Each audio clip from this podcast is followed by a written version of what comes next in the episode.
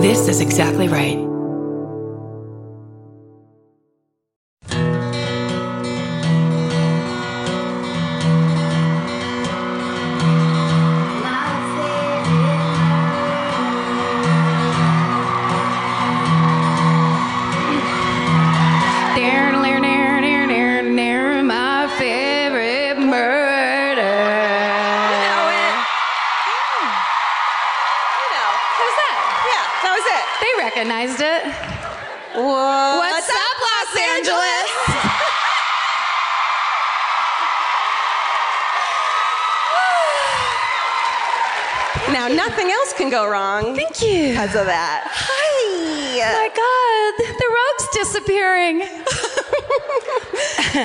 Wow. Uh, wow. Hi. Hey.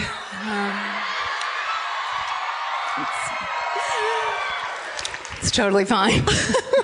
I don't know why this show, I'm nervous about this yeah, one. we're really mad because we're nervous. Yeah, we're mad at ourselves. We're mad at, you know. It's very- we've been out uh, all across America doing this show for the past year, year and a half, Mm-hmm. quite some time. Oh, thank you, but We've gone everywhere but Idaho for some reason, right? Is that it? uh, just about, just about Alaska. We're coming for you, Alaska. Wow. But then uh, LA, it's a different thing. It's a different beast to come back to our hometown and perform for you here tonight. Yeah. It's very uh, scary. Yeah, we, we don't want you guys to, like, if anyone else hates us in fucking Arizona, I mean, come on. shit? But like, who are they going to tell? but here, ugh. I know. I could be disowned by my parents that Oh, are that's right. floating around the audience somewhere. Don't make eye contact. There they are. Shit, you have a ton of parents. Six fucking 17 parents over there. Um, I was a handful as a kid. I was hard to parent, so they just So they had to around. call in a bunch of backups Mm-hmm. and reserves. My dad was going to come, um, but then he was not sure he could get an aisle seat, so then he was just like, forget it. Are you serious? Yeah, because he has a bad hip, and then he's like, uh, I'm gonna have to walk. And I was just like, well, cool then. Stay home for sure. Do you know that my dad texted Vince and was like, "Hey, can I get an aisle?" Is that a dad thing? It might be. Oh my god, Yeah. aisle's totally a dad thing. Because you know, you never know if somebody out in the lobby is going to have to write a check for an electric bill, and that the dad needs to run out there and oversee that shit. well, you got to He's got to make sure that he put it in your what is it called that I don't use. You know when you Uh, write down. the, the I don't either. It's the called the logbook. right. It's um, it's So- called a checking logbook. Thank you. That's It's right. So 80s. Right? No one fucking uses those Nobody things uses anymore. those Come things. on. You, that's the thing you use to test if the pen is working. That's the thing you use when you're um, financially responsible. Who's that? I don't know. I mean- and like want to keep track of your purchases instead of like wanting to re- not remember all the horrible like, purchases you've made. Right? I I've always done the thing where you just do you get whatever the ATM will give you and you go. like you take it and you fucking go. Oh, you won't give me 40? How about 20? I'll go I'll go lower if you will, ATM. Have you in your life gone? Why won't they just give you fives? I don't understand why you can't get smaller. I Dude, need. what about did you ever do the thing where you had like 1898 in Uh-huh. the bank so then you write yourself a check for $3 that you know is going to bounce so you can have a $20 bill? Are you serious? No. I Oh, I'm the bad one now? now you turn on me. I'm saying no in a way that that's fucking genius. Right? I wish I had known that when I was crying over not having twenty dollars. I can write a check. It's fine. Boom. It's just to you. what are you gonna? You don't have any service fees. You're fine. Do you want to show everybody your cute, cute dress? I do. Look at. Did you see it? Thank you. I'm so. Look at SSDGM. It has our thing on it. So the uh, this is a dress made by a local designer who's super lovely and keeps, uh, for some reason, giving me dresses. I don't. She thinks I'm like. It's good for business. Yeah. So she was like, this time she's like in LA and she's like, I'm going to make you a special dress. I'm like, absolutely, but I'm going to pay you this time because. Um, and she did, and she's act. here. April. It's it's called uh, May 68 is the company. What's it called? May 68. I'll May put it up 68, online. everybody. Shh, look it. Yeah. Walk them around. Walk him around. Walk him around. Yes. Look at. She can run in that dress. She can hide things in her pockets in that dress. I legit just kind of twisted my ankle running around. Did you for real? Uh-huh. You gotta be careful. And when I was trying to show you that I could put both my hands in my pockets, I almost went, I'll hold this in my mouth. I, Filthy. What am Yeah. I doing on a stage? The live shows are highly sexual and very dangerous. Also, what I love about it is this is a straight up The Shining Twins outfit, Mm. which is Come play with me. You're just me. Come play with come me. Come play with you by yourself. Yeah. I would have done it, I didn't, but I had to wear my Yeah, tell us about this, this amazing thing. guys. Please don't. I'll get mad. I'll get mad. Um, look, I love the Pat Benatar video, "Love Is a Battlefield." I feel like piling up your dress. You can put anyone can put on a dress, but Oh, putting on a dress and then piling more dress on that dress and kind of going outward with it is brave. It's Is high it fashion. radical self? It's radical self acceptance Acceptance? through the hugest pockets you can find at Macy's. That's right. These are pockets. I can put anything in here. Pour a bottle of water in there. Uh, I'm going to fill my pockets with water and drink out of my pockets for the duration of the show. I love it. So Stay easy. hydrated. Oh my God, Coachella was amazing this year. Oh my God. Uh, mushrooms? Yeah. And water. It's the same water. Uh, she texted me yesterday while you were uh, at the store looking for dresses and was and did the fucking classic question that we all know the fucking answer to, which is not there is no such thing, which is how much cleavage is too much cleavage. Yeah. There's no such thing. I had an I had to add a panel to this dress because I'm not I'm not all that interested in wearing a dress anyway, but I certainly wasn't go, going to go full like S- Star Trek Voyager with this fucking thing. And he- this is the best part. So I'm trying, I, I just grabbed as many black dresses with pockets as I could find in Macy's. And then I went into an abandoned fitting room. Uh, it's Macy's. And, um, but I went into the first one that where you walk in, and trying. Uh, I'm in the in between trying on one dress and the other, so I'm like taking something off, and the door opens No, no, no, no. very far open, and this lady just kind of goes, What? and I'm kind of like this, and I was like, you know, shut it. And she goes, she was like kind of bitching. She like shut the door. She goes, sorry, why don't you lock it? it's And your so then I'm standing there all shamed, fitting room nude, the worst way Yeah. you can be. because the you're grossest. trying not to look at the mirror that's right here and behind you. You're fucking, it's fluorescent lighting. Yeah. It's, it's against you in every direction. I don't Then know I why. was- yeah. Well, I was just like, she was wearing a baseball hat. And I'm like, wait a second, is this some fucking new shame porn where they get you like, they trick people? Oh no. And then if it's not, that's my idea. Don't fucking steal it. It's, I'm, that's my money. Steven, write that down. See that? Um, oh, also, He's not here. Just kidding. what if we didn't allow him to come to the LA show? Steven, where are you? He's actually down. He's in the car. He's waiting in the car. If we yell your name four times, that's your cue. Get her! God damn it. Yeah. Look at him. Yeah. yeah. No, it's fine. You're fine. Was Everything's open. fine. It's fine. It's not like at home. It's not like at home. No, no. Um, look at his shirt, everyone. Selena. He loves cats and Selena and dinosaurs. Oh my gosh. Hi. It's scary, huh? Oh, this is great. Um, Steve, we told Stephen that we wanted him to think of a, one of his favorite anecdotes from his uh, from his career of working for us on My Favorite Murder. What have you come up with? Um, we both like coffee. G- great one. See you later, Steven. No, I when I was thinking about this, like the earliest like memory that really stuck in my head was when the fireworks went off next to your apartment, and I just feel like in that moment we were all together, like what the fuck is happening? Right now? Cats are going everywhere, and we were just like, all right, let's just get back to business. Let's, you know. We didn't So- even edit it out. It was just like, well, let's keep going. We were like, let's set the tone with this level of professionalism so that all the expectations are as low as Yeah. possible. Someone said they swerved in their car when they heard it while they were listening in the car. oh, we killed over 11 people with this, just that one episode. It happens. that was, That was fun. That was great. Yeah, yeah. Good Steven, job. you've done a great job. You've done it. We love you. We love you, Steven.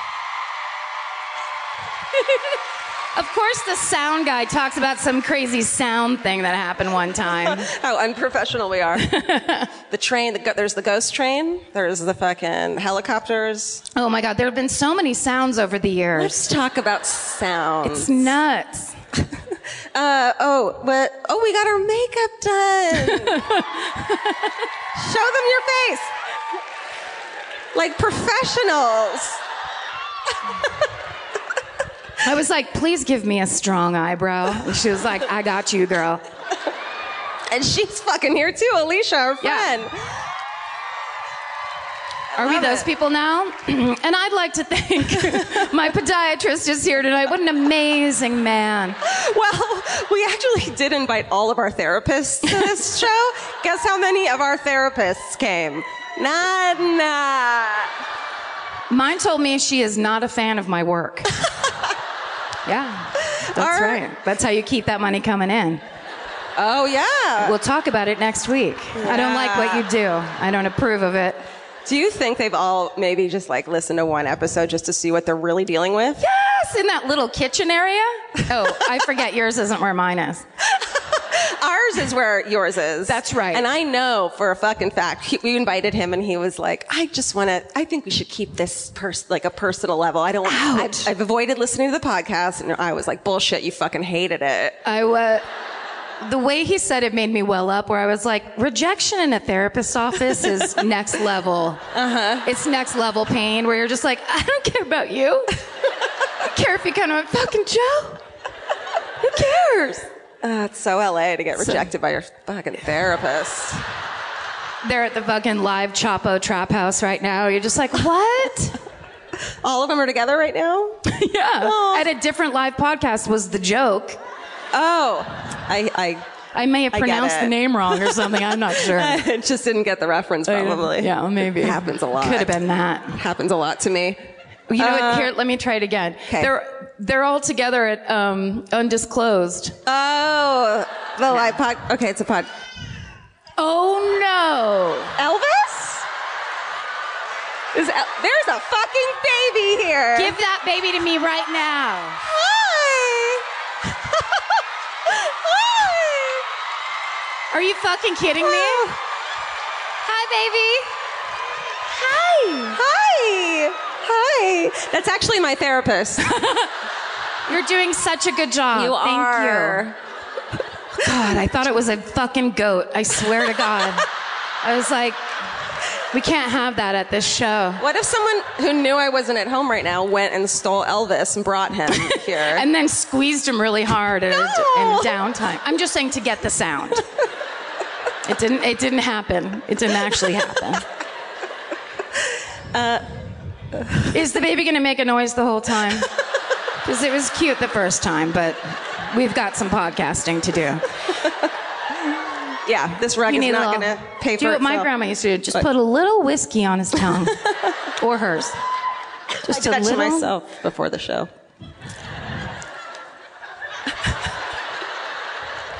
oh, this is my favorite murder of the podcast. Oh yes. This is Karen Kilgariff. This is Georgia Hardstark. Thank you. Thank you. Thank you, LA. Thank you. Thank you so much. Thank you. We're honored to be here. We like to thank, you know, people. That fucking The baby. baby. Number one, first and foremost. First and foremost, baby, you're gonna go through some therapy Swear someday. to God. God.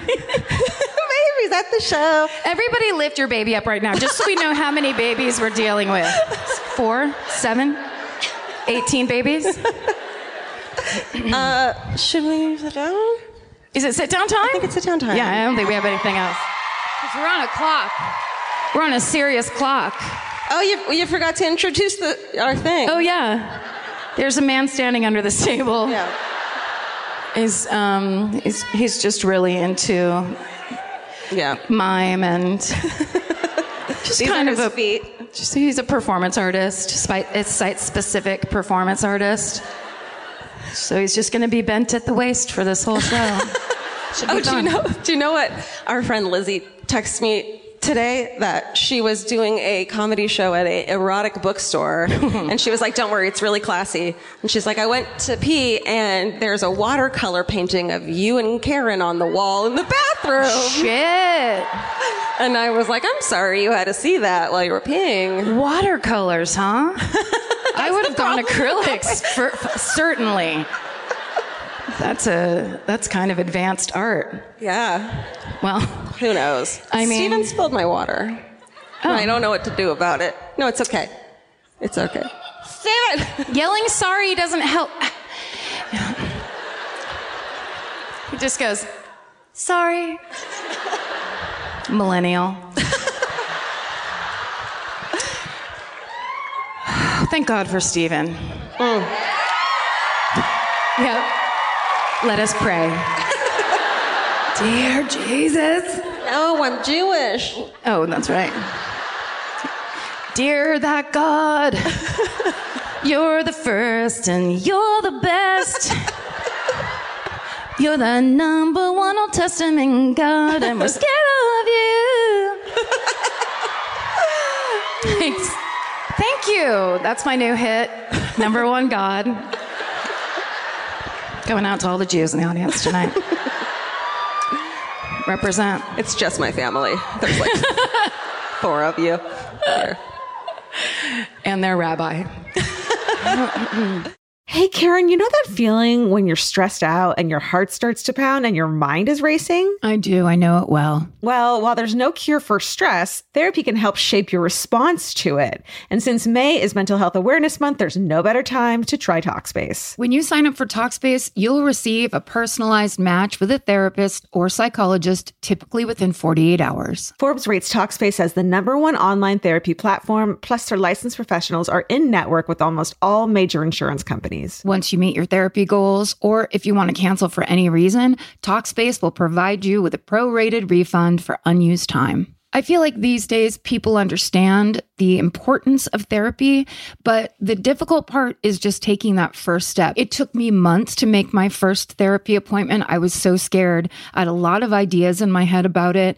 And that's why I think Talkspace is such a good idea because making it so approachable will just get you there sooner. Then you can actually get in there, figure out what you need, talk to an actual professional, and be on your way to solving some stuff that you might want to solve. To celebrate Mental Health Awareness Month and the power of talking it out in therapy, Talkspace is offering our listeners $80 off your first month with promo code SPACE80. Go to talkspace.com slash MFM and use promo code SPACE80. To match with a licensed therapist today, go to Talkspace.com slash MFM and enter promo code SPACE80 and get $80 off your first month and show your support for our show. That's talkspace.com slash MFM. Enter promo code SPACE80. Goodbye.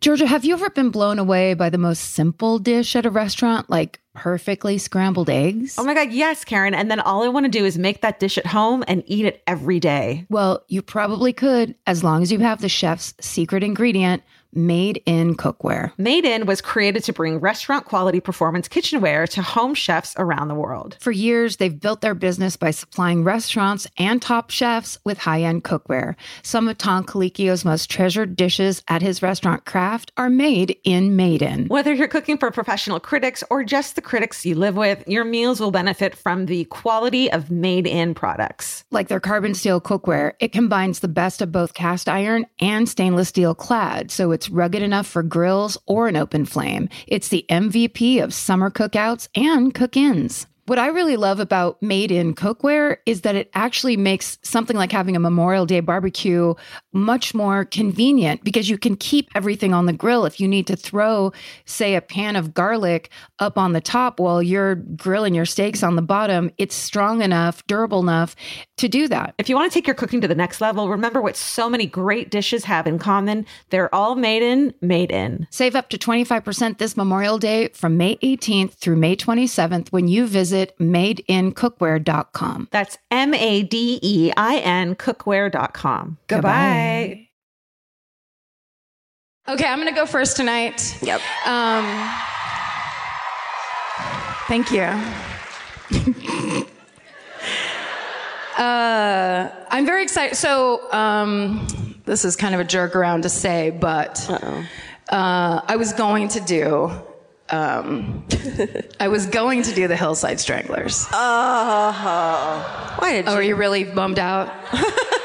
um, it is such a fucking horrible story, ju- and it just keeps going horribleness.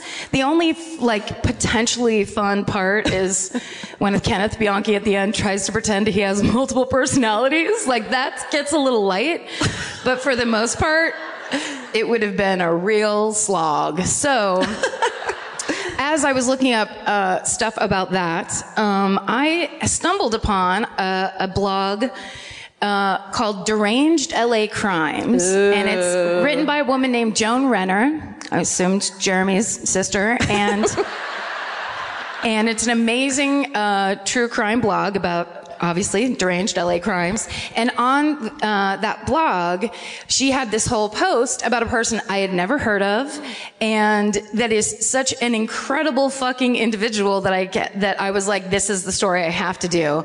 So I'm going to tell you guys tonight all about uh, LA's foremost newspaper crime reporter, Agness Aggie Underwood.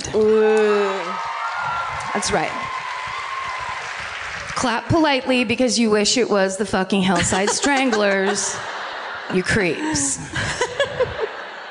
Um, all right, I'm gonna start by. Ra- Can we bring up her first picture, Stephen? It's real good. She's at a bar. Oh, look at her. And this, the cool thing about this too, is it all takes place downtown. Like Oh, all of these, all of these newspapers were down here. It's like everyone. She starts at one newspaper, she goes around the corner. It's all like it's spring and eighth and fucking ninth and fourth or whatever. So Look you're going to love how local it is. picture of beer right there. Girl, she drank day and night, and also finger waves, Yeah. which we love, Absolutely. I love and respect. perm. That's a fucking straight up perm. Do you think it's a perm? tight perm? right. Okay. Okay, I'm going to start by reading you. This is the. She wrote uh, an autobiography in 1947 called Newspaper Woman. That's all one word. so. Here's the dust jacket for newspaper woman. Agness Underwood has written a crackling, breezy, no words minced account of her behind the news experiences as a top-notch reporter and as city editor of the Los Angeles Evening Herald and Express. In celebrity and sensation-rich Los Angeles, one of the fastest, most competitive news centers of the world, she is on top of every story that breaks, seven editions a day. As a rough and tumble, hardworking city-side reporter, she's covered every important West Coast murder and criminal trial in the past 21 years, every major disaster from floods to fires to earthquakes and explosions. Shit. Because see, remember back when there was just fucking explosions on the street constantly, just like You know all those explosions that kept happening. I'm at, I'm just standing there at Spring and Eighth explosion. reporters, 10 reporters arrive. Her stories have included strikes, traffic deaths, plane crashes, Jeez. rapes, amnesia cases, suicides, divorce trials, shootings, robberies, Hol- Hollywood premieres. no. Very similar. Oh no. Racetrack openings. Oh, that's the end of that list. In the course of working her story, she has gone unwashed, thirsty, hungry, sleepless. What? We're still in the dust jacket, I swear to God. Are you reading us the book? Yes. Just, and page 29.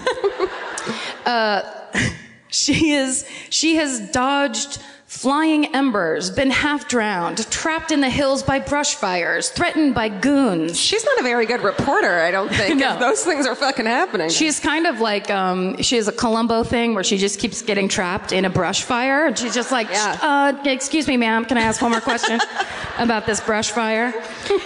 Choked by tear gas. Now, this seasoned reporter has checked back over her stories to tell how she lined up exclusives and persuaded tough ones to talk. Uh, how she got pictures when the subjects were belligerent. How she talked her way into hostile homes. What? Um, how she copes with Hollywood press agents and how the Los Angeles reporters cut the stars down to size. Yeah. Fuck them. The reason we all live here. Hard, garish, rough through her, though her work has been. Whoops. She has loved it. Her memoirs reveal how she convinced skeptics that a woman can run a city desk and raise a family by telephone. Whoops. Wait, what? don't do that. Uh, okay, put your brother on. How much is it bleeding? In courts. Without blowing up under pressure. That was the last line. exploding, those explosions without exploding. Those were all the explosions were reporters all around Los Angeles. It's too much. Okay. So we'll start with her early life. Aggie Underwood was born Agness May Wilson on December 17, 1902 in San Francisco. Woo. Uh, isn't it the best? And it's so green up there, and the people are so nice. And it's so cheap. It's cheap to live there. It's a bargain. Her father was a glass blower, huh? you can make money off that? I mean, uh, her mother, uh, so her mother dies when she's six in childbirth. Her father had to travel for work, so he sends her and her younger sister um, off to family in Illinois and Indiana. And long story short, yes, let's hear it for those two great states out in the middle. Wait, he. I feel like he was lying when he was like, "I gotta travel for glass blowing. I'm gonna get rid of these kids because I don't want to parent them by myself." I think right now. yes, and I think if she if it's 1902 and it's an Irish family in San Francisco, we've got some alcoholism issues.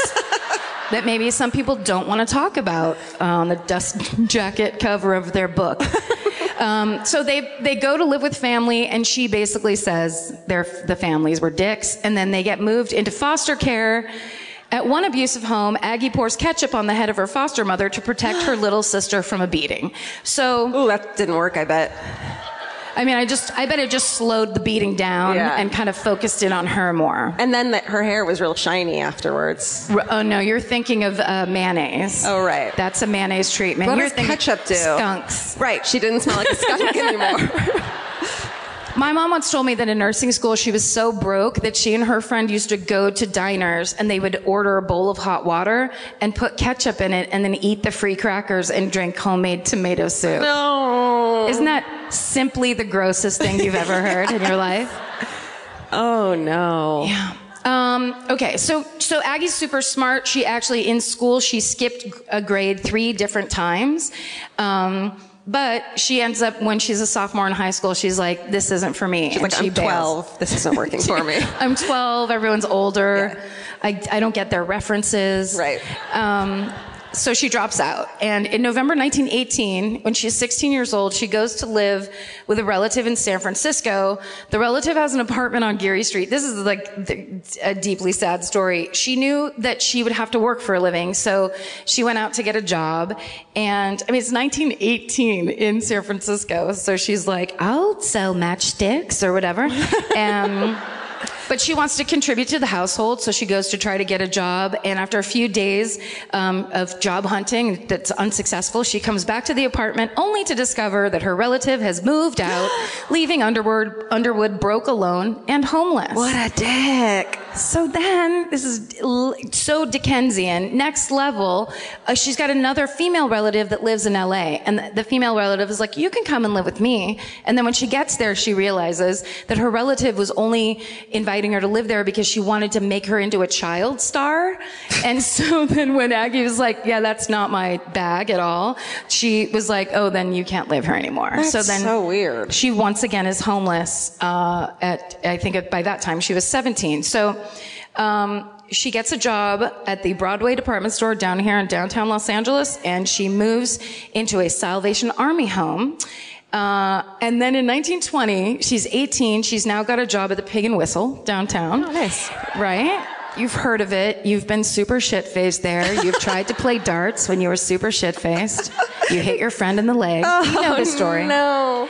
So when she's working there as a waitress, she meets one of the, her coworkers was a soda jerk named Harry Underwood. And one day she comes to work and she's all upset because that relative that had tried to make her into a child star shows up again and says, if you don't come back, move in with me, give me all your paychecks, um, I will turn you into the authorities for being under, for living by yourself underage. Man. And she's freaking out about it. So Harry Underwood says, well, your relative wouldn't have a case if we were married. So they get married. It's the most romantic story you've ever heard. Like, if they stay together, that's the sweetest thing I've ever heard. If he's a dick, then I'm going to be bummed. It seems like Harry Underwood was fine. Great. They eventually get Oh, divorced, eventually, okay, because okay. she's uh, such a working woman. But, you know, sometimes you people grow apart.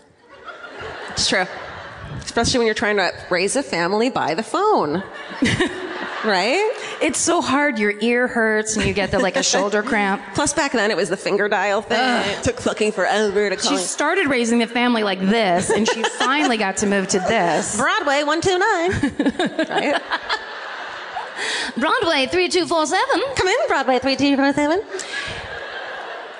So they get married, and they very quickly, this is how I read it in one of the articles, they quickly had two children, oh, which is, is exactly how the Irish do it. As quickly as possible, just back them right up against each other, and then they can take care of each other. Perfect. Okay. So her, her illustrious career starts in 1926. She's a mother of two. Um, the family is, you know, kind of broke.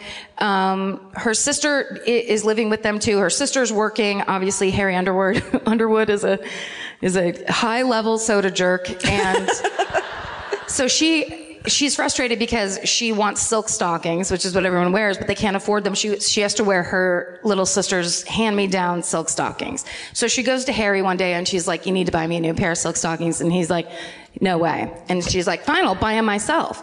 And then she's like, oh shit, I don't have any money or a job. um, and she didn't really have any intention of getting a job. And then the next day, her very close friend Evelyn Connors calls her and goes, Hey, do you have any interest in working the switchboard at the Los Angeles Daily Record?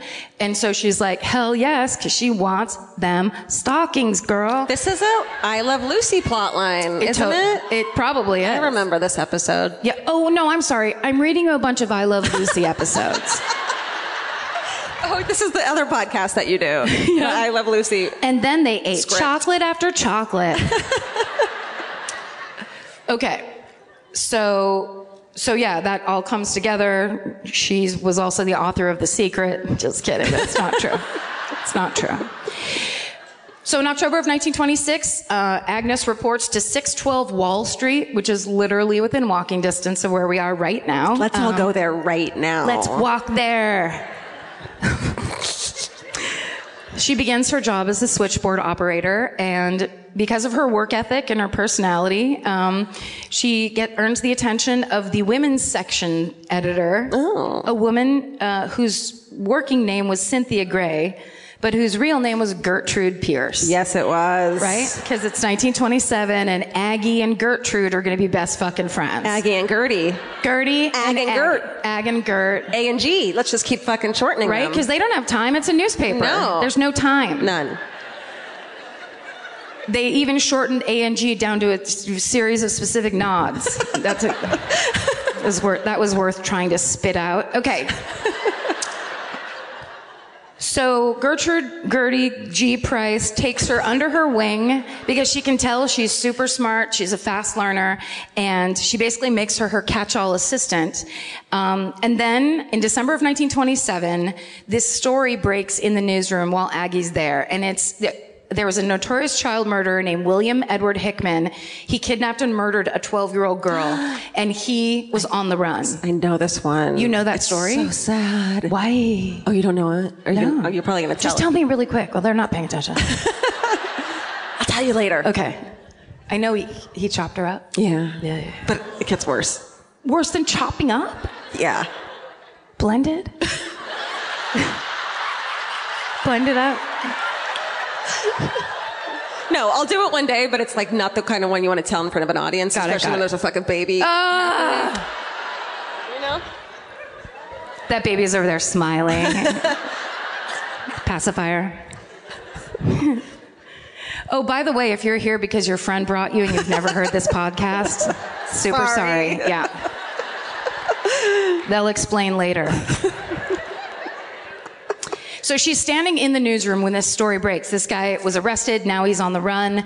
And around her, the newsroom explodes. And she says, in- Explosion. Oh, fuck. what if I, that's just me lace, trying to lace a theme through my own story? And it was an explosion of a murder. Thank you all for being here tonight. So, this is her quote from her book. She says, As the Boltons pumped in and Cityside worked furiously at localizing, with no idea what that means, I couldn't keep myself in my niche. I committed the unpardonable sin of looking over shoulders of reporters as they wrote, hmm. which is, I mean, what's worse than that? It's the eighth deadly sin. So the newsroom's exploded around her. so basically, she's underfoot.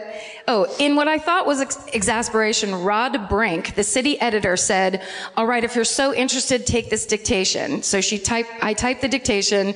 Um, part of the main running story. I was sunk. I wanted to be a reporter. So she basically got herself into that newsroom, weaseled around, pissed somebody off, and then got a job as a reporter, which is so reportery. It's amazing. It's kind of how we got this podcast It's- a little bit. We got underfoot. It's under Stephen's foot. and then a man let us have it. Thank you, sir.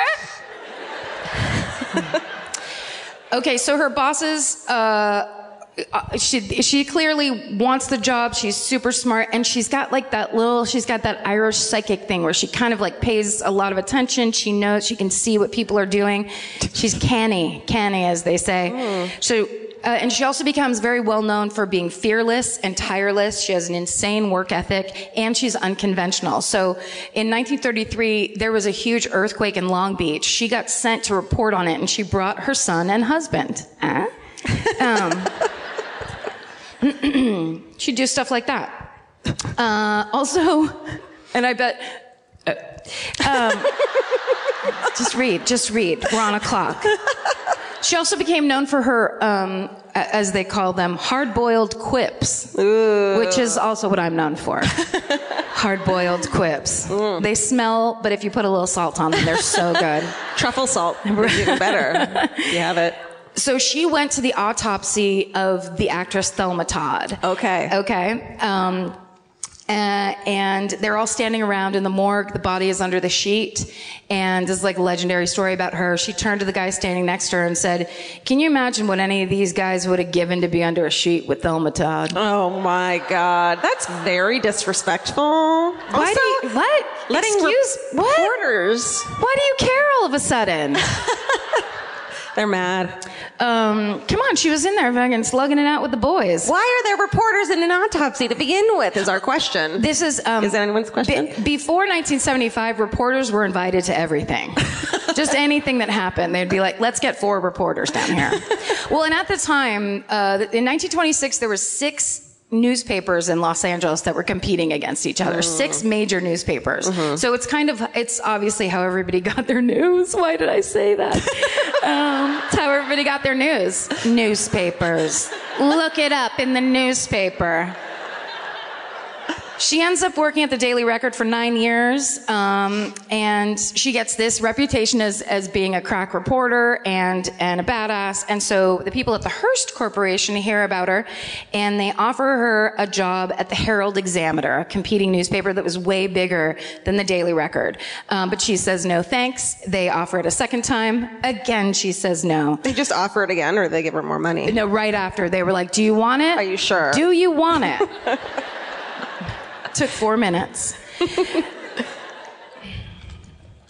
Get one of those rubber thumb things Ooh, to turn pages faster. Simon, write that down. The money thing. Get a money thumb. Sta- hit the staples button. Uh, the Staples near my house closed, and I've never been more scared in my life. Oh. It's pretty much the end, right? yeah. It's over. It's over. Okay, let's have a great time tonight, everybody. oh, okay, great. Just them. balcony's into it. I don't know what orchestra's up to. Can I get an amen from the thing over there? Oh, thanks. Oh, yeah. They're super, super Christians. Um, but in 1935, the Daily Record gets sold to the Illustrated Daily News. what are these papers? So she decides she's, quote, ready to go work for Hearst. So she takes the job covering what was called the milk route. So she had to be at work at 3.30 in the No, morning no, no, no, every no, no. day. Don't do that. Yeah. Driving around the city, we're trying to find uh, crimes and accidents and suicides and murders. Fun. Yeah, in the dark in Los Angeles. And um, that's around the time that she meets a, a, a photographer named Perry Fowler, and they start uh, working together all the time. They unofficially become a team. Um, so the first big story that Aggie lands with the Herald Examiner is in January of 1935, um, and it's an interview with Amelia Earhart. Holy So, shit. Yeah. She had just made, Amelia Earhart had just made her historic flight uh, from Honolulu to Oakland. Yeah. Okay. And Glamorous. right? And uh, so she, Aggie, goes to Amelia Earhart's house in North Hollywood and waits outside for hours and hours until she gets there, and then she gets the interview. And she's the first reporter at the newspaper to get the interview, so she's that's badass. Um, I was very rocked by that chunk of information when I was doing this because Amelia Earhart lived in North Hollywood, and that you're not from around here, is fucking bizarre. Like, Yeah, but back then it was fucking sprawling ranches and shit, and like No. things here and th- over there. It's not like the fucking clown liquor store like it is oh, now. it is. It's exactly the clown liquor store. When the fuck do you think that thing went up? It's the clown liquor store and only. It was like a tree and then that clown. and then Amelia Earhart's gorgeous ranch style house. Mm-hmm. Not everyone knows that clown was always there. Don't- no one knows how it oh. got there, Also, no one knows that you're not supposed to look that clown straight in the eyes. Mm-hmm. or you'll get drunk. Liquors. Time to go stare at a clown. Bye. So she works punishing hours in every type of weather. She never bothers to buy a raincoat or a hat. Oh, come on, honey. I mean, seriously. Radical self care. and acceptance after the care. One year, she's assigned to cover the Rose, the Rose Bowl parade, um, and she's it rains the entire time, and she's super pissed, but not because she's being rained on, but because the rains were causing floods, and that's where she wanted to be reporting. She was super pissed that she got Oh. assigned to the Rose Bowl. Fuck yeah, man. Floods That's are, our girl. Floods are crazy. Floods. What do you think about floods? Crazy. Once, when covering a fire in Malibu, started by an explosion, a policeman tries to block her from going into the danger zone, and this this like senior sheriff's deputy walks up and goes, "It's all right, lad." So he was Irish. The, everybody in this story is Irish. She's been to a hell of a lot more things than you have. Go on through. And then fucking Eye of the Tiger starts playing and she starts walking into the fire. Why is she going in the fire? She was fireproof. And that's what I'm going to get to on page 93. Hang in. You're going to freak out. Uh, she was described as tough as nails. Um, oh, do we have that uh, that ne- next picture, Stephen, of her in the disheveled? so that's Oh, shit. her. That's her at her desk. She's. They describe her as disheveled, which, as a fellow female writer, I say, you know what? That's how it is. That's just fucking She's- how it is. It's not a beauty contest. I'll tell you that right now. She's 23 right there. which, which phone does she use to call her son that she never sees? Right there in the front. That's the Okay. emergency child phone. Look at the size of those scissors right there next to the bat. Georgia loves an old scissor. Really leveled. She does. Well, and also she kept see the baseball bat right there. This is when she was city editor. This is what their pictures from. And then she used to just keep a bat on her desk in case people started fighting. And then she just starts swinging the bat at people.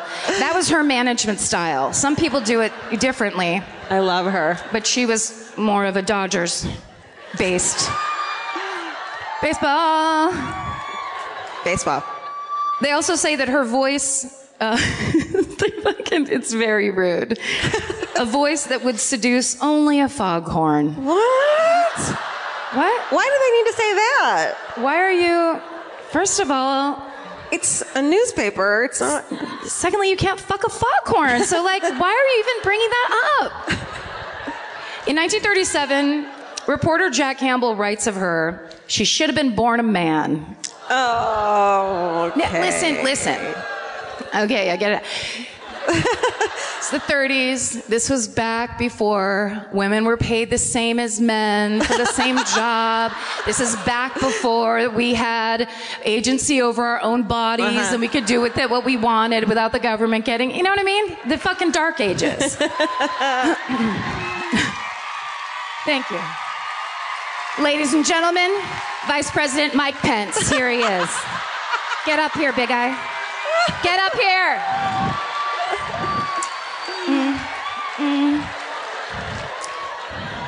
Getting political. We'll get political. Okay.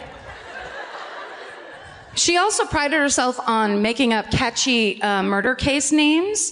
So like um, that. one time there was a there was uh, she had to go report on um, the stabbing of a waitress, and she was standing there, and she had a moment of inspiration, and she picked up a white carnation and dropped it on the body, had her photographer take the picture, No. and then refer to it as the white carnation murders. That sounds illegal. Yeah.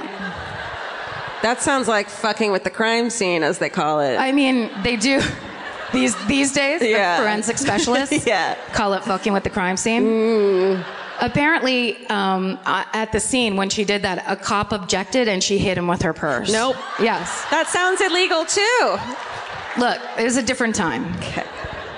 She becomes a master at reading people. So one time there's a car accident by the Mount Wilson Observatory.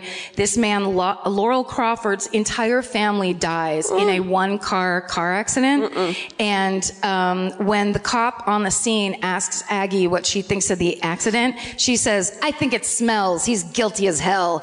and she was right. No. He set up the whole thing and killed his family for money. What a dick. I know. So, those, was there cheerleading happening?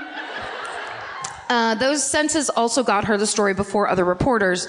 There was a case where there was a, a woman named Louise Peete who killed her employer. And um, when she was being held, the reporters were all standing around. They're all yelling, Louise, and asking her questions. Louise, Louise. And Aggie notices this and she's like, Miss Peete, may I ask you a question? The woman's like, Yes, what is it? Because even though she was a murderess, she was also a lady. Uh, Be back in one second. You were talking about Amanda Peet, The right? I was listening. you, thank you. So the Herald Express's motto was the first with the latest. Um, Aggie delivers on that promise. She has a bunch of city and court officials in her pocket. So um, Big pockets too, Bi- probably. Oh my god! I bet they were big pockets. She's got like a like a trial guy in here and like a lawyer guy over here. Um, so basically, she does this. This is actually cool. So she she's paid a bunch of people off, basically just so she can get the story first, which is the job. So uh, one of the famous ones she did was she called a trial clerk right before he read the verdict of a case that everyone was waiting on pins and needles to see what the verdict was. She calls the trial clerk's desk, and the trial clerk just picks the phone up and puts it back down, and then reads the verdict. And as oh. she's typing, so she fucking gets it real time Girl. and gets the story out right minutes before the deadline. Shit. Right? Kinda shady, but it's okay. I mean, It's a woman, so we're on her side, right. Right? She can do whatever she wants.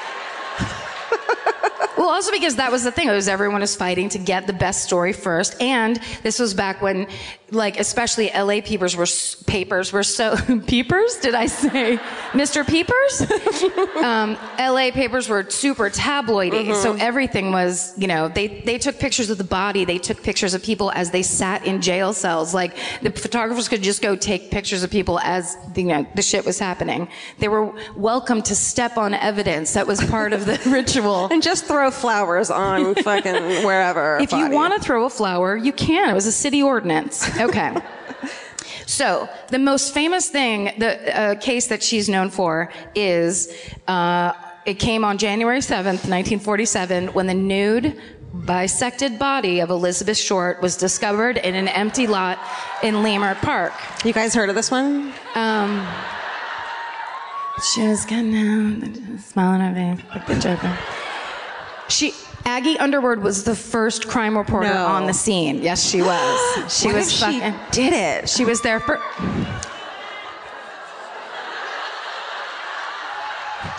Think about it. Uh, and she claims that the name the Black Dahlia was her idea. She did it. Right? She fucking did it. Based on that white carnation shit I told you earlier, it's Yes. easier to believe. I get it. But Okay. she says that because she got information from a homicide detective in the Wow. LAPD. So anyway, Okay.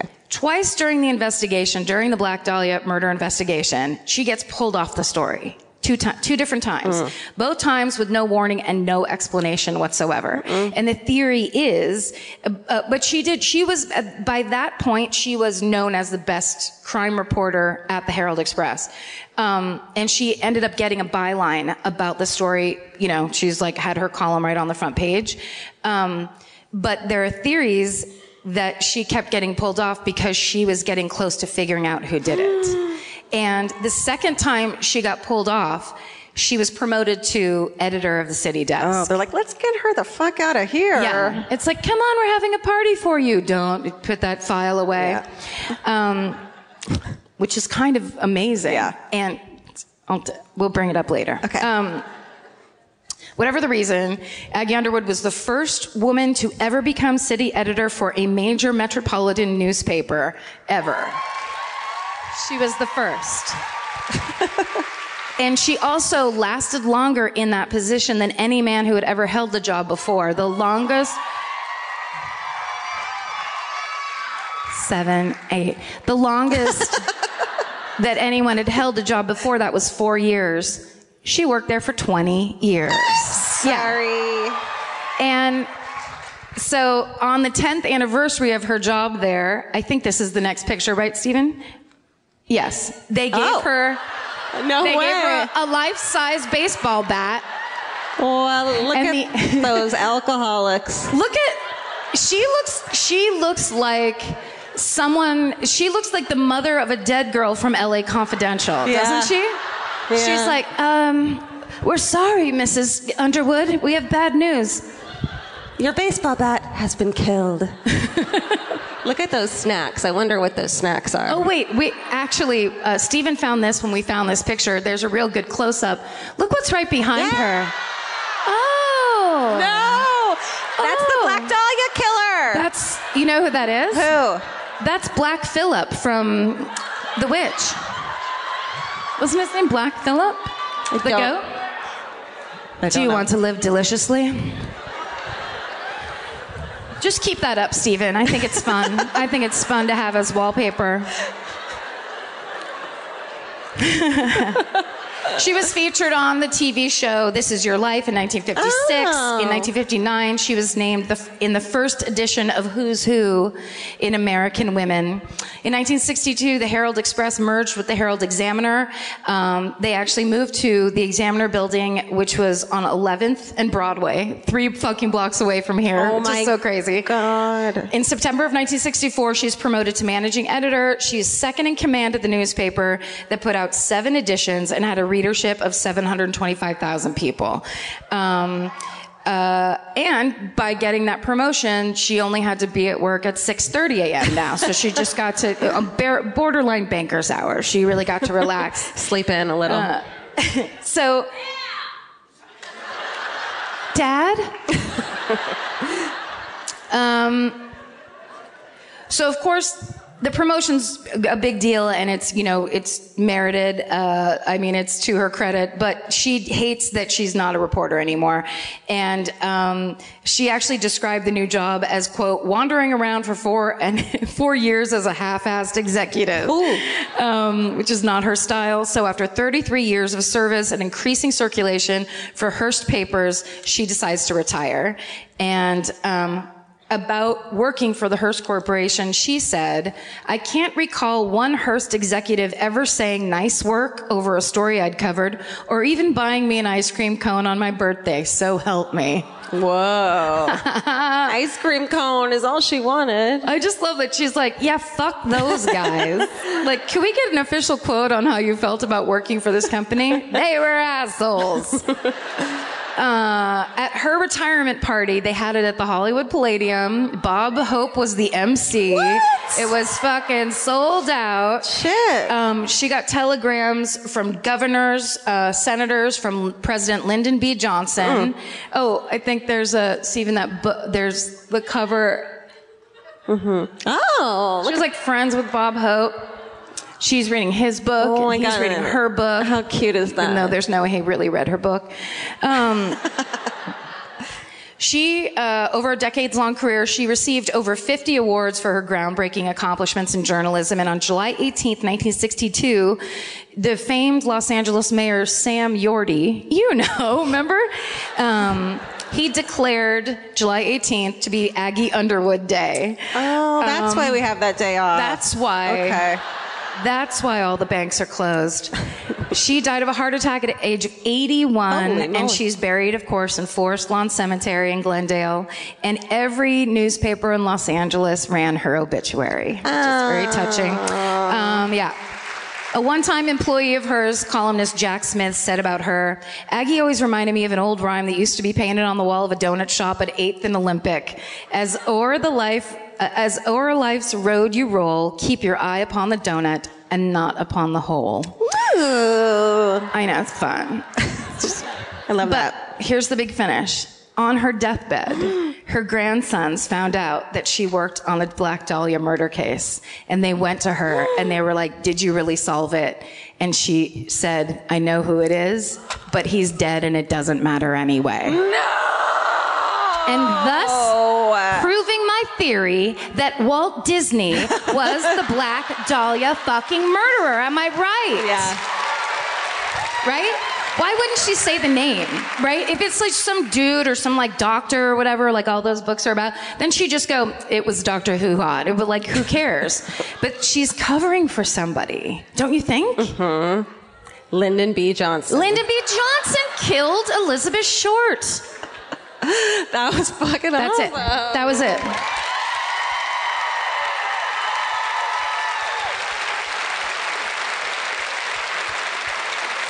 That was fun.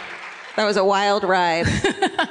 Disney, a Disney ride. It was, you know, I accused some people of murders. That's how it is. I mean, me too. That's how we do it. Okay. There's something about the sound of an old timey cash register that really takes me back. I know. It sounds like someone is about to hand me an ice cream cone, but it also sounds like we just sold some merch. That's right. And if you're a Shopify user like us, you know that this sound means you just made a sale. Shopify has helped millions of businesses sell their products online, but did you know they also offer the same support for brick and mortar stores? From accepting payments to managing inventory, they have everything you need to sell in person. So give your point of sale system a serious upgrade with Shopify. Shopify POS tracks sales across all your locations. That way, you'll always know what you have in stock and where. They also provide reliable tech that fits your unique retail needs, like turning a tablet into a credit card reader. And if you're looking to reach new customers, check out Shopify's marketing tools. They're easy to use and they integrate with all social media platforms. With Shopify, we have a powerful partner for managing our sales. And if you're a business owner, you can too. Do retail right with Shopify. Sign up for a $1 per month trial period today at shopify.com slash murder. And here's the important note that promo code is all lowercase. So go to shopify.com slash murder and take your retail business to the next level. That's shopify.com slash murder. Again, don't forget the code is all lowercase. Goodbye.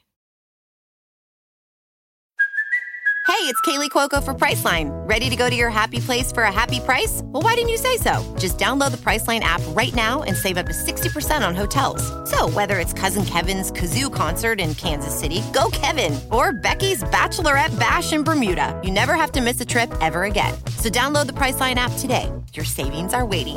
Go to your happy place for a happy price.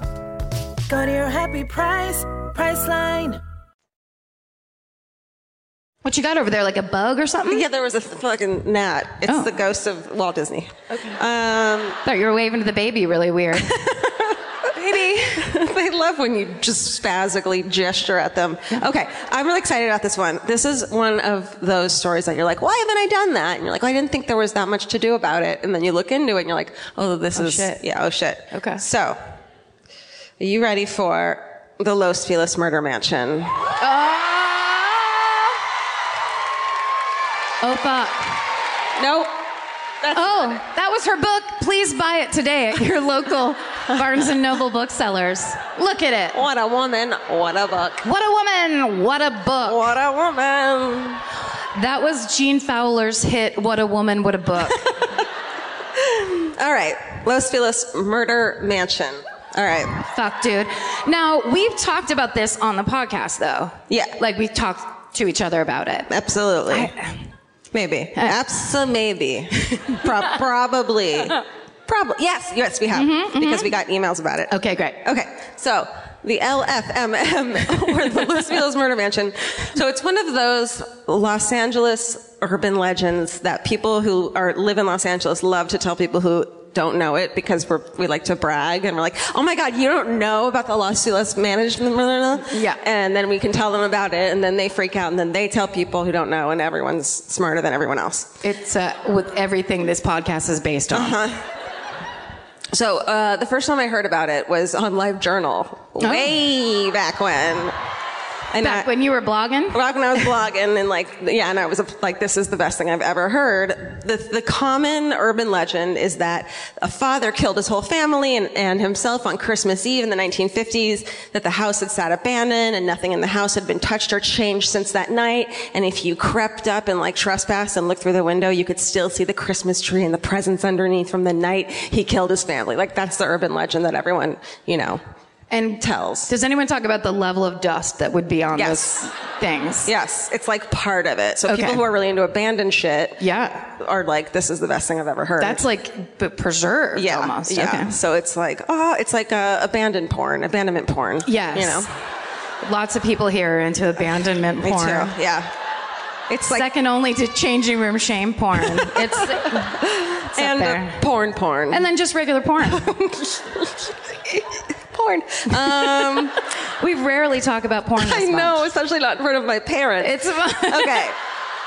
Hi, Janet. So it turns out that that isn't exactly true. I'm gonna fucking tell you the real story. Okay, finally, the truth. The truth comes out tonight. So, 2475 Glendower Place is a four bedroom, three bath Spanish revival mansion on over half an acre lot that sits atop a hill in Los Feliz. It was built in 1925. I'm going to stop you. okay. Los Feliz. You're from here. Los Feliz. I just was reading it in a voice. Oh, that was that lady's accent? That was that lady. My so- my It's- bad. Sorry. I am now the um, like a 1950s real estate agent. who who doesn't know what Los Feliz is? Yeah. Got it. Okay. It was built in 1925 by architect Harry E. Weiner. Weiner. And it was once owned by German film director, uh, silent film director Frederick Zellick. The house is Zelig? Zellick. Got it. With a K. Right. The house was described as a delightful 12 room home with terrace lawns, artistic gardens, and a magnificent view. It has a ball, it had a ballroom, uh, with a bar. Keep doing the I know she was, that was the end of the quote. Maid's quarters, a glassed conservatory, and a podcast loft. No, it didn't. I'm sorry. A glass conservatory Yeah. For like concerts and stuff? No, it, I think they're like an atrium, right? Oh, I, I don't know. Uh, Not conservatory people. let's see the photo, Stephen. Oh. Oh. Isn't it gorgeous? Yes, it is. Where's the Christmas tree? That left side? No, no, no, no. We're gonna get there. Take All it right, down. all right. Okay, so They put the Christmas tree up in that window, like hung it from the ceiling. Christmas. upside down. Art Christmas. Okay, th- so this neighborhood is for fucking rich people, uh, like Richie Rich. Still is. It still it, it is, and it was, and it's surrounded by like all these insanely gorgeous, fancy houses, million dollar houses, uh, including the Ennis house. You can see the you can this this house is right in front of the Ennis house, and I actually saw that.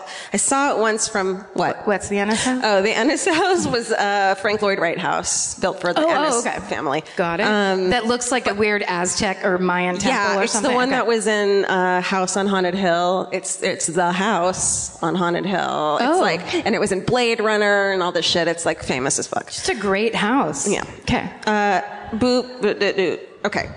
Bup, bup, bup, bup. Okay. By 1959, the so 1959. Here we are. The Los Feliz murder mansion was owned by the Perelson family.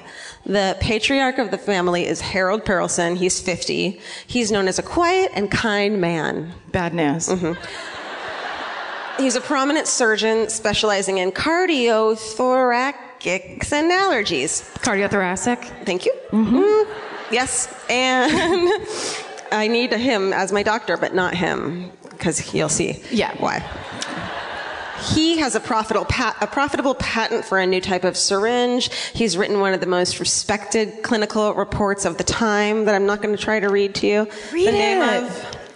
of the electrocardiogram in familial periodic paralysis. Good stuff. Okay, thank you. Doctors So many doctors. and a well-respected keynote speaker in medical conferences around the country. So Hot. Mm-hmm. his wife uh, is 42-year-old Lillian, and she's a homemaker and mother to the couple's three children: 18-year-old Judy, daughter Judy.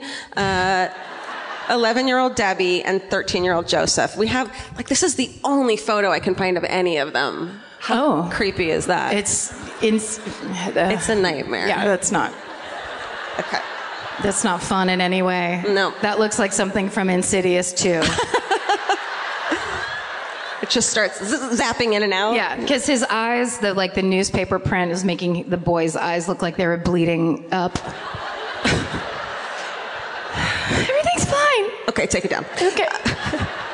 All the neighbors, all the rich neighbors, of course, say that they're a loving family, shows no outward signs of strife, and by all accounts, they have wealth, respect, and success. this is where if we had them, we would raise our red flags high in the air.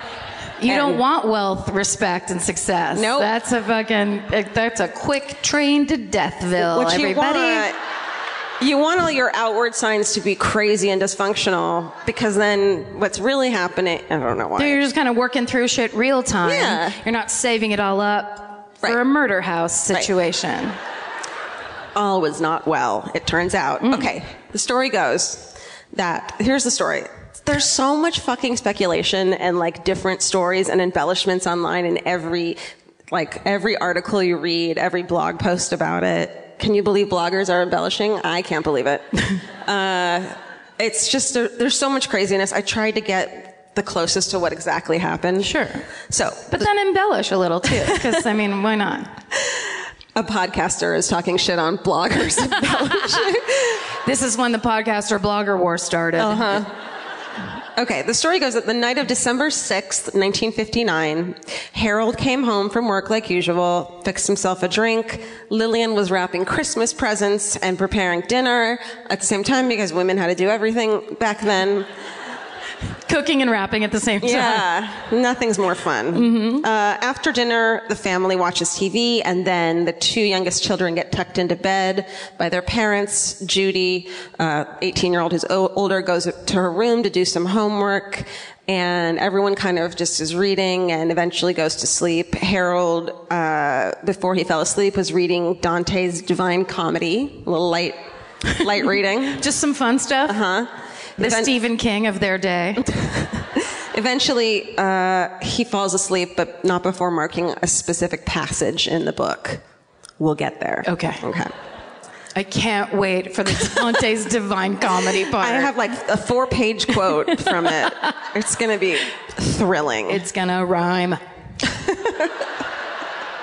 Sometime ar- around 5 a.m., Harold wakes up, goes to his toolbox, grabs a ball peen hammer, what are fucking ball peen hammers for but to murder your family? Yes. Every story we read. If you have one of those in your house, throw it away. Flush it down the toilet. Burn now. the handle and then flush the big part down the toilet. Yeah. It's the only solution.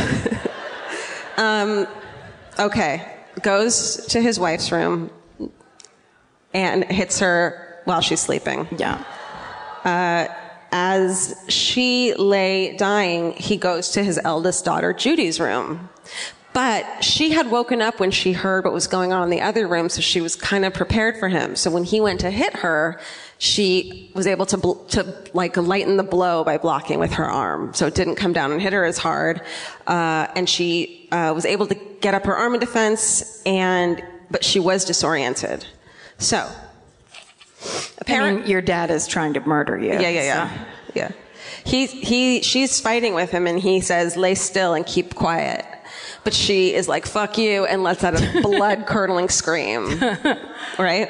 She tries to get up and run, and her scream wakes up her sleeping siblings, the younger ones in the other room. So Debbie, the young, the daughter, comes out to be like, "What's happening? Why is my sister screaming?" And Harold, thinking that Judy is dazed and incapacit- incapacitated, goes to take Debbie back to her bedroom. He says to her, allegedly, "Go back to bed. This is just a nightmare."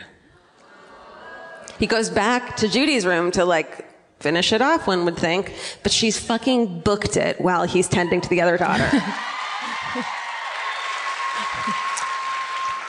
Both the quotes lay still and whatever that second one's you just Go said. back to bed. This is just a nightmare. This man is, I don't know anything about him, and he's the creepiest thoracic surgeon I've ever heard of That's in right. my life. That's right. Um, so she, despite a fucking skull fracture, she takes off down that crazy hill at the, you know, with the houses on. what? Yeah. And runs, goes to the neighbors. They had already woken up because they heard her scream. So when she pounds on the door and they open it and she's got blood coming down her head, they let her in and they call the police. Um, Meanwhile, Debbie, the little sister who was like, go back to bed, this is a nightmare, she hmm. was like, I don't believe that. And so when he, she grabs her brother and they booked it the fuck out of the house too. Oh, thank God. I know. Oh. So, Baby, the kids survive. Everything's. Everything's good. You, your people are fine. she was about to walk out. Diapers. Someone diapers, just told her this was a comedy show. she didn't know. Um, diapers. Da-da-da-da-da. Okay, so Harold at this point, he's like, oh, I did this wrong. The cops are probably coming. Yeah. I'm, uh, I'm guess, I'm, what is it called when you put You're words? riffing. I'm riffing. Sure. He goes back to his bedroom where his wife is now dead, takes a concoction, concoction of acid and tranquilizer pills. And of course, it's like on every different place, it's a different kind of whatever he takes, uh, you know, neb- Nembutal or tranquilizers or codeine, and the acid is supposedly cyanide. He takes a bunch of shit so that basically when the police arrive, he's on the ground in his bedroom, uh, where his wife is dead in the bed. He's near death and he's got the fucking ball peen hammer in his hand. Won't let go. And then it becomes fused to his hand. Oh. He comes back as the ball peen hammer ghost. Oh, no. I'm just trying to get one film out of this experience. one script. He is dead before the ambulance can get there. Shit. So, on the nightstand next to Harold's bed, they find the copy of Dante's Inferno, uh, the Divine Comedy. And the passage that was marked reads, Midway upon the journey of our life, I found myself within a dark for, nope, within a forest dark, for the straightforward path had been lost. It's creepy, but we don't really know what it means. He was oh. probably just crazy. Whatever. Okay. He's a surgeon. Okay. What more does he want? So, in the ensuing investigation to figure out why Harold had gone bonkers, a letter was found that Judy had written to her aunt that said, We are on the merry-go-round again. Same problems, same worries, only tenfold. My parents are in a bind financially. Oh. Basically, she was like, We're fucking broke. Oh. You know what I mean? Yeah. Despite outward appearances, uh, the Perelsons were actually going through financial hardships. So uh, the rights to Harold's patent, his medical device patent, they were stolen by his partner, after Harold and Lillian spent thousands of dollars developing it. And then he went on to spend thousands more on a legal battle that went on for years, and the settlement barely covered the legal costs at, in the end. Um, and a few months after that, his children had been in a car accident that wasn't their fault. He had filed another suit against the driver, but the settlement barely covered uh, the children's medical costs. So, like, he needs a better lawyer. I'm thinking, you know. Well, that's one thing he needs. Another theory as to what happened was that um, though friends were told that Harold had a recent spate of unexpected heart attacks, which had put him in the hospital, you know? Spate of heart attack. yeah, That's too many. I know. Once plenty. yeah, but they had to give an excuse as to why he kept having to go back to the hospital. oh. But what really happened, they found that he had, it had actually been suicide attempts. Fuck. And they were saying that he was just in the hospital for all these heart attacks he keeps having. It's so crazy. Dad fell down and had another heart attack. So we're trying to. Um, and it was also possible that the wife, that Lillian or the doctors were going to have him committed, or that she had to do it at the end of a certain time, a period of time. So maybe he was just like, "I'm not going back." We don't really know. All three children left to live with relatives, and their whereabouts are now unknown. They changed their names so they wouldn't be associated with the murders. I, there's like one rumor of who someone is, but I don't even know if it's true, so I'm not going to say. Um, And also, they don't want to be known. no, so- totally. Yeah. And here's her photo. No, that would never do that. It's my mom. Oh my God, how cool would that be? And in just and researching this story, I discovered Shannon. Okay. Okay. In 1960, so in 1960, a year after the murder suicide, the mansion is sold at auction, and for the next over 50 years, the Los Feliz murder mansion would remain completely untouched and uninhabited by anyone. Okay, that, that part's only kind of true. Here's the truth. How many times have you done that during this story? Just this once? You what, like reading it to my cats? No, no, no. Reading something going, that's actually only partly true. That's my whole life. okay, either way, I I know people want it, want this to be the creepiest, craziest story. It is super fucking creepy either way. Here's what really happened. The couple that bought the home were Julian and Emily uh, Enriquez of Lincoln Heights. They never lived there. They bought this fucking mansion and used it as a storage unit, basically. Was this before s- storage units were available to America? Before storage wars? It must be. So they basically just kept bringing boxes and weird stuff over there and filling the house, which so people thought that all the stuff had been like when people, the looky-loos would come and like try to look through the windows, they thought that that was all of the stuff being left behind. But it's still creepy. what? There's a box that says utensils on it. It's so scary. Um, when Emily, when the mother died in 1994, their son Rudy, uh, who they they all paid the property tax, so they couldn't take the house from them, even though no one lived there. They he only used it as storage as well. He'd never spent a night there. He made no changes from the home aside from installing an alarm system because the neighbors were complaining about squatters and ghost hunters constantly trying to break into the house. What were these Enriquez's? What was the plan? You you wonder. I don't know. They just fill the entire thing with boxes, Yeah. slowly but surely, like Tetris. 25 then more. It, then it like explodes into the ether and it Yes. doesn't exist anymore. Okay, so the house slowly fell into disrepair and nothing was done to maintain the property except for the neighbors like tended to the yard and like cleaned the gutters in front because they're like this is hideous and we hate looking at this. They did it themselves? yeah. Oh, And that's they, like, when my neighbors put my garbage can back up my driveway when I garbage day is Monday and I'll I'll leave it out there till Thursday. Mm-hmm. That's exactly what they did. Oh, it's so embarrassing. Uh, we have a photo of the of the abandoned looking house. Yes. Oh, shit. How fucking creepy is this? those those fences make things look way creepier though too. No, but that's pretty creepy. It's you know, it's creepy by I itself. mean, think about what happened in there. Just saying the fence adds. Yes, it, it does. really It adds. adds 10 pounds of terrifying. I wanted to go in there so bad. I mean, to a point where it broke my heart that I could never do it. Like, this is my fucking dream. We could get into that glass terrarium or whatever it's called. I bet you. If we put on like balaclavas and so we'll wear the black shirt I always wear, then we'll just climb a fence. Honestly, like, if I could travel the world only breaking into houses like this, I would do it. just to go through things. I don't want to like fuck anything up. I just want to look around like an asshole, you know? I, people do that. Like, that's why I go to estate sales, is I just want to go through people's stuff. it's so fun. And like, maybe buy their old like cookbooks. I don't know. yes. Okay. Get in their lives. All right, so now onto the rumors that everything from the night of the murder was left behind and still there. It's not true. What people who peeked through the windows were really seeing was the fucking crazy shit the Enriquez family, who sound like hoarders, left behind. the richest hoarders of all time. yes.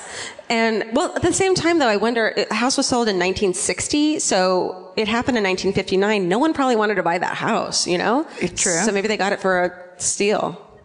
A song. That's what I meant to say. Sure.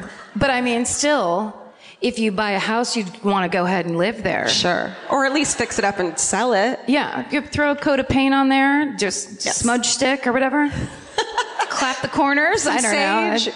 Um, okay, so they left behind all this stuff, including like vintage magazines and vintage cleaning products, which made people think that that was uh, belonged to. Were they fucking with people? pearls? They might have been fucking with people. We have um, a photo. Okay, so this is from a website, a blog called MyLABucketlist.com. Um, she like this chick basically is me, but braver. She snuck up there and like took all these photos in the through the window. So here's uh, one of them. Oh, we get to see. Oh. So see the magazine, that's a Life magazine, that's a Post magazine. So when she put those up online, people were like, um, that came out in the 19, in 1965. And so it's clearly not the Perlson families. Doesn't belong to them, you know? And there was a box of s- SpaghettiOs in the kitchen. and they were like, it's the murder SpaghettiOs and shit. Like they were really excited that like somehow a box of SpaghettiOs belonged to a murderer is like interesting. But It is interesting. But it turns out that SpaghettiOs weren't manufactured until 1965, which is like internet sleuths are the best. How they're just like, nope, sorry, dicks. yeah. Hate to rain on your parade with SpaghettiOs, but Chef Boyardee did, wasn't even invented until 1963. Anyway, nice try. And then there's another urban legend that the house was rented to a family a few years after the murder who were living there until one night, right around Christmas, or right around the anniversary of the murder, suicide, the family fled the house in terror, ghosty, ghost shit, and, um, Ghosty ghost shit. ghost shit. Yeah. and left behind everything, including a Christmas tree and unwrapped presents. Like the Christmas tree part is a big part of this urban legend that people will tell you about because it sounds so creepy. Uh, but here's the thing: there's no photo anywhere of a Christmas tree, so that doesn't seem like it That's just hot gossip. Sorry, guys. Yeah. But there is a photo through the window of a creepy old, I think it's the living room, and Christmas wrapping paper on the couch. Here's another one from my LABucketlist.com. How terrifying. You see that? Yeah. And then look at all the dust and shit and that old timey fucking thing. Yeah. Oh, also, that makes me uncomfortable. There's an office style file uh, cabinet there. You don't have that in a living room or a TV room. That's not. That's for Dad's office only. Unless you're keeping files on something sinister. Chef Boyardee. Right. So, um, do do do. Okay. And the other thing is, the reason we know it's not the Perlsons is that they were Jewish. So, it's probably not the Christmas crap. There's so many internet sleuths that were immediately like, "Yeah, does anyone get this?" Okay, we'll wait till you people catch up. Um, and just for fun, because I love this shit, here's one more creepy photo from my LA bucket list through the window. Nightmare. God, don't you just want to like tiptoe through that house? Like alone, no one's there with you. Those yellow chairs are so clearly from Overstock.com. There's like no fucking question in my mind. No, it. I would immediately, uh, I would see that picture and I'd just be like, forty nine ninety nine. No, they're creepy from the death house, so they're creepy. No, they're so creepy. But they're also a bargain. but they're also you can't afford not to buy them. like, but look at that giant old school sofa, you know? Yeah. I just love it. Yeah. Okay. Blah, blah, blah. Okay. In 2016, all fucking, all of us weirdos lost our minds when the house went up for sale. And this was when we were finally able to see inside the house because there weren't a lot of photos. There's some woman online who broke into the house. Did she? They broke into the house. It looks like a lot of squatters used to live there because there's now junk everywhere. It looks like they went through all the closets and all the Enrique stuff thinking it was not, thinking it belonged to a murderer, which is horrible. And uh, they went in there. So there's some weird photos from inside of there, but we finally got to see inside the house. I feel like this is that whenever that it went on sale is when we talked about it. It Yes. was like the very beginning of the show. Yes, and we were like, let's buy it. Yeah. Um, We still have a Patreon up if anybody wants to donate to. It might be too late. Actually, last night when Vince and I, Vince and I were lying in bed and I was writing this and, uh, I was like, can you believe it sold for this or it was up for this much? And he was like, who would want to live in a death house? And I was like, oh shit, he doesn't know about me. and I had to explain why I would really, really, really want it. You would live in a house where somebody murdered his his wife? Yeah. I'm asking her. Some lady goes, absolutely. it's the ghost of. Uh, I wouldn't live there because someone was murdered there, but I wouldn't not, and it would kind of be a, if I were deciding between two places, and one, it'd kind of be a bonus in like a really cool, spooky way, and like connected to history. Have you ever seen one scary movie? At- one. No. Any? No. No. Oh, we got to get you. Okay. First, Insidious 2 is where you have to start because it's so crazy, but it's also a sequel. Okay. Do, do, do, do, do. Okay, so we all lost our minds. Before all the junk was hauled off so the house could be listed, um, supposedly this woman who was a friend of the late owner, her name is Alexis Vaughn, she's a photographer. She was invited, she's like the only person ever who was invited into the house to take photos before they got rid of everything. Um, and she posted those photos on her website, Life in My Lens. Here's one of the photos. Yeah, or two photos side by side. An oven. it's So creepy. Do you not find any of these creepy? Am I crazy? I So those are two I- separate questions. I just like comedy. Oh, okay. Um, once No, the- no, I mean, I, they're creepy in a way, but then kind of knowing the. Knowing that it's the Enriquez's stuff, yeah. like I would be freaking out if we knew it was their stuff. I should I should have written this differently. huh? No, no, no. But but that's it's the truth Yeah. because I, I've actually known the wrong story this whole time. Yeah. So I want to know Well, it. Well, I wanted to ruin everyone's day. it's fun, right? yeah. Once the house uh, was cleared of all the junk and slightly cleaned up, the real estate listing photos of the now empty house went up with the listing. Here's some pictures. That's the ballroom with the fucking bar. I mean, they did hang out there though. The family. They, they did. Well, they lived there. Oh, oh. You know what I mean. That's the creepy ass fucking ballroom. They just stood in that room going you like know that. how you swim. It's kind of like swimming, but just in the ballroom Yeah. every night from seven to eight. I think there's another one, uh, Stephen. Yeah. Ooh, it's so Gorgeous creepy. floors. The house was ultimately bought for $2.289 million. Even though the family, I mean, it's really sad, and a lot of people are super bummed that there was this gorgeous, like, historical house that, uh, that then this family bought and wouldn't sell it to anyone. They refused, had lots of offers, and just let it fall into disrepair, and it might just be a teardown because there's so much damage. So it's kind of shitty. No one knows why they did that. They wouldn't explain it to anyone. And it's just this sad, weird, creepy thing on top of the fact that this awful, horrible thing happened in the house before. It's Yes. almost like the house itself is this entity where only weird shit can happen in it. What? It's an entity that makes you store things. It's just box it up. There's a voice that whispers box it up all night as you sleep. I don't know. I just feel like I, I feel like we're, we can't use the closets in our own home anymore. To. it's just they're creepy too. I want to know what the fuck was going on with them. It's super creepy. That should be the ne- the thing for the next uh, the web sleuths. They need to get uh, all up in the Enriquez's business. Yeah. Go to their house, squat in there. Do it. well, Do it.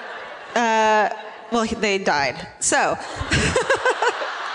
I forgot to say the reason it went up on, up for sale is because Rudy died in his 80s, and so the house went up on auction. You Got know, it. Yeah. Uh, it sold for 2.2, blah blah blah, by and it was bought by TV legal analyst Lisa Bloom, who happens to be Gloria Allred's daughter. Oh shit! I know. And you're like, oh, she's probably creepy. I like that she's She knows some shit. I don't know why I feel that way about her. Like maybe because she bought this house. No, because everybody knows it's the they call Yeah. it's the Los Feliz murder house, And they It's were the like- only people who put a bid on it, too. right. Yeah. Well, her, and Katy Perry probably.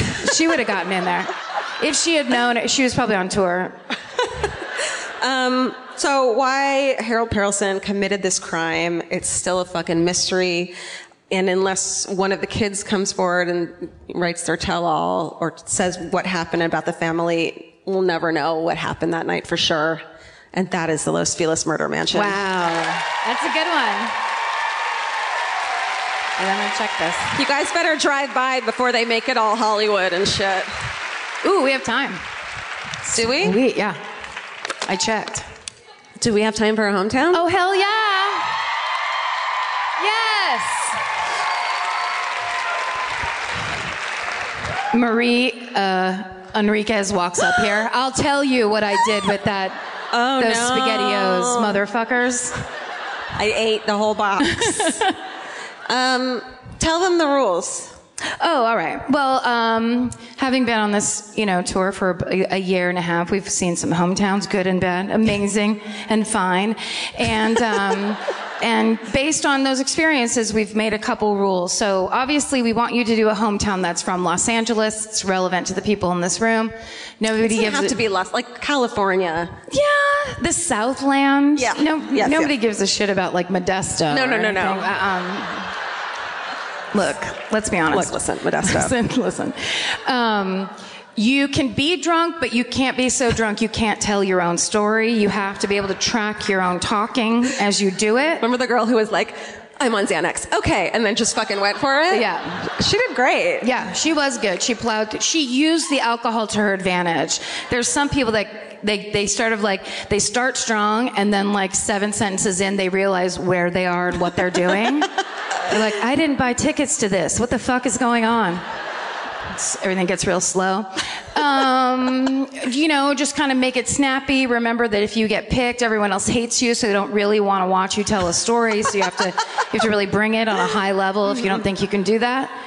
Um, um, no improvisers. just kidding.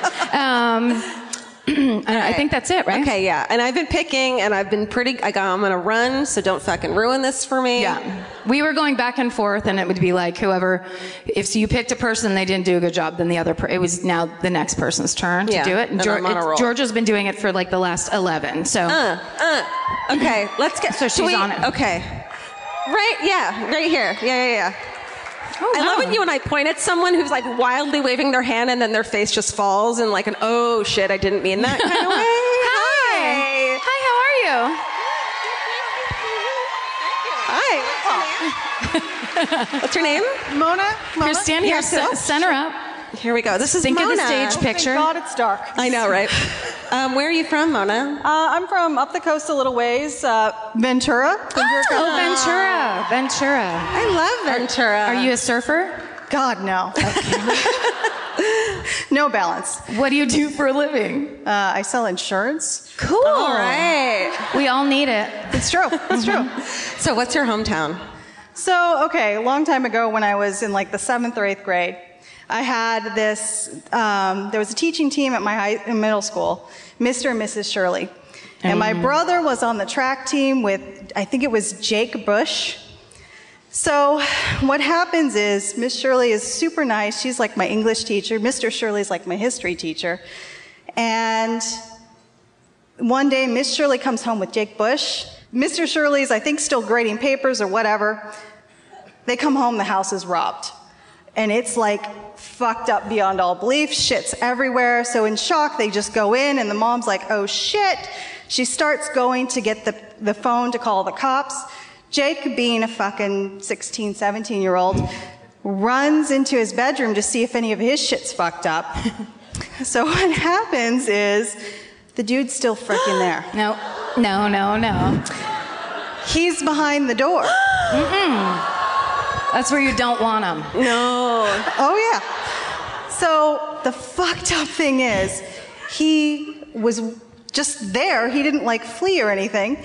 He stabs poor Jake. Oh. Jake is screaming. His mom runs into the room. The guy runs out. She literally is holding him, trying to stop the bleeding, and he dies in her arms before the ambulance oh, comes. Jake. It gets worse. Oh. oh. It always does. So it like rocked the community. I remember being in the class on the last day of school because they finished the fucking school year, and Miss Shirley cried at everything. And I remember her just being a fucking mess for months. She still came to class. She went to taught school. Cut, cut the school year short. Isn't it Right? hard enough for teachers? It's Right? And I remember him, like, uh, Mr. Shirley giving this moving speech about how we really helped them through it and all this. I remember sewing the fucking memorial black patch of my brother's track uniform. So it was awful. It was never really solved. It just sat there for years and years and years. Last year, Ooh. last year, they brought a guy to trial and they convicted him. And it was because whoever pulled the palm print off the window pulled it in a way that there was DNA. ooh. And he shit in the closet?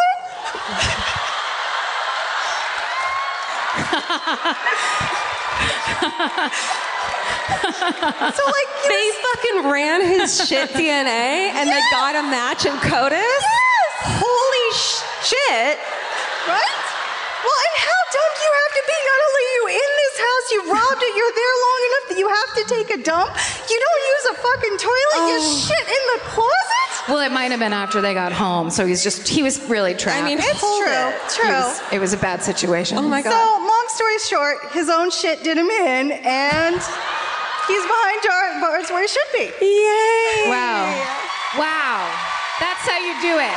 That's how you tell a hometown murder. Oh, we have a present for That's you. it. Oh, look at this cool. You have a prize. Thank you. Orpheum gave us these incredible hats, and on the back it says "Live Nation presents my fir- my favorite murder." Sold out March 16, 2018. It's a one of a kind. So good. So That was amazing. I'll take that from you. Yeah, you can't have that. you. Oh my god, that is how you do a hometown. I mean, twists and turns. I was way down here and sad, and I'm like, how are we gonna get out of this? And then it like got here. And I it was did like- not see the shit coming at Uh-uh. all. I- You None never, of us did. You never see the we shit never coming. do. Fuck. This is the last night of our big tour, our Yeah. like winter tour. We're home. We're home. To be here in our own hometown in Hollywood, in a place where people are professionally disinterested in everything, everything everyone else is doing. It's We pretty fucking amazing Yeah. to do something, have a show that sells out, have this many people give a shit about what you're doing. Thank you so much for everything. Uh, we are so incredibly lucky that we get to do this as a job. and thank you guys for making this incredible community around this horrible thing we talk about, the Yeah. making it positive. We're, we're so lucky to be a part of it, and we appreciate so much what you guys have done for us. So thanks for being here. yeah, thank you. Thanks for uh, thanks for doing this whole thing with us. We we really and very literally couldn't do it without you. Thanks to Vince for being our tour manager. Vince has been our tour manager. Just do a quick. Come on, Vince. He doesn't want This is the man that makes it happen on the road. Yeah. Yes. Thank you. He literally sometimes will be like, "You just need to eat a little salad." it's the nicest thing in the world. Uh, yeah. This is. Yeah. We're lucky. This is amazing. We're very happy, and, Thank and you. mostly we just want you to stay sexy. And. Bye, you guys. Thank you so much.